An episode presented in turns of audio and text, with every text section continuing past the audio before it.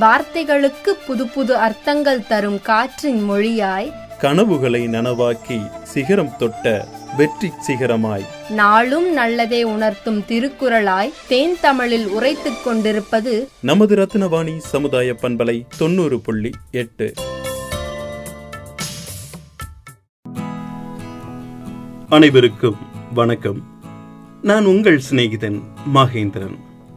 இன்றைய காலச்சூழலில் நம்மில் பலர் பலவிதமான மன அழுத்தத்திற்கு ஆளாகி வருகிறோம். அனாவசியமான மன அழுத்தத்தில் இருந்து விடுபட அமைதியான தியானம் அத்தியாவசியமான ஒன்றாக இருக்கிறது.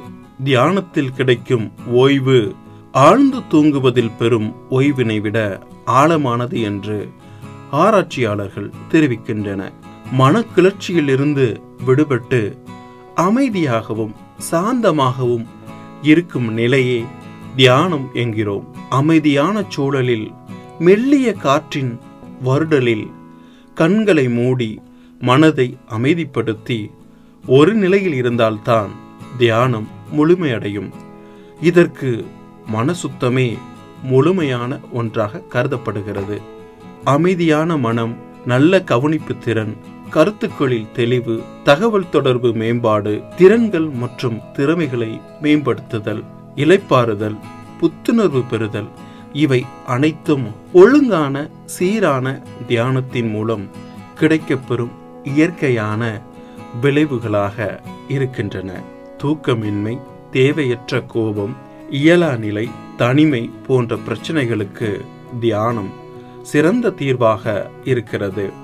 ஆழ்ந்த தியானத்திற்கு பின் தெளிவு பெற்றதாக கூறப்படுவதற்கு காரணம் மன அழுத்தத்துடன் தொடர்புடைய சைட்டோகின் எனும் மூலக்கூறுகளின் செயல்பாடுகளை செயலிழக்கச் செய்வதே ஆகும்.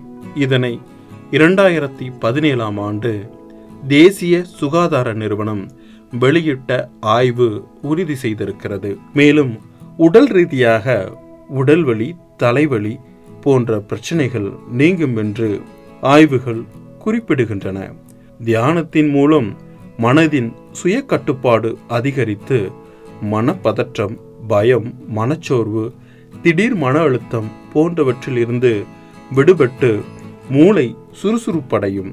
குறிப்பாக பெண்களுக்கு மாதவிடாய் காலத்தில் தியானம் சிறந்தது என்று கூறப்படுகிறது. போர் மற்றும் வன்முறையால் பாதிக்கப்பட்டவர்கள் தாங்கள் இழப்பை சமாளிக்கவும் அவர்களை சுற்றி நடக்கும் நிகழ்வுகளால் எதிர்மறையாக பாதிக்கப்படுவதை தவிர்க்கவும் தியானம் உதவும்.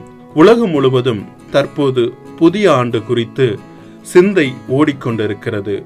ஒவ்வொரு புத்தாண்டில் மக்கள் தங்களுக்குள் சமாதானத்தை ஏற்படுத்தி கொண்டு தங்கள் சமூகத்திலும் நாட்டிலும் அமைதியான வாழ்வியலை உருவாக்கி கொள்ள விரும்புகின்றனர். மனநிலையையும் உடல்நிலையையும் சீராக்கி வாழ்நிலையை மகிழ்ச்சியா எதிர்கொள்ள உதவும் தியானத்தின் பயன்களை உலக நாடுகளுக்கு வலியுறுத்தும் விதமாக புத்தாண்டை புத்துணர்ச்சியோடு தொடங்க வேண்டும் என்ற நோக்கத்திலும் ஒவ்வொரு ஆண்டும் டிசம்பர் முப்பத்தி ஒன்றாம் தேதி உலக அமைதி தியான தினமாக கடைபிடிக்கப்பட்டு வருகிறது. நாமும் தியானம் மேற்கொண்டு மன அமைதி பெறுவோம்.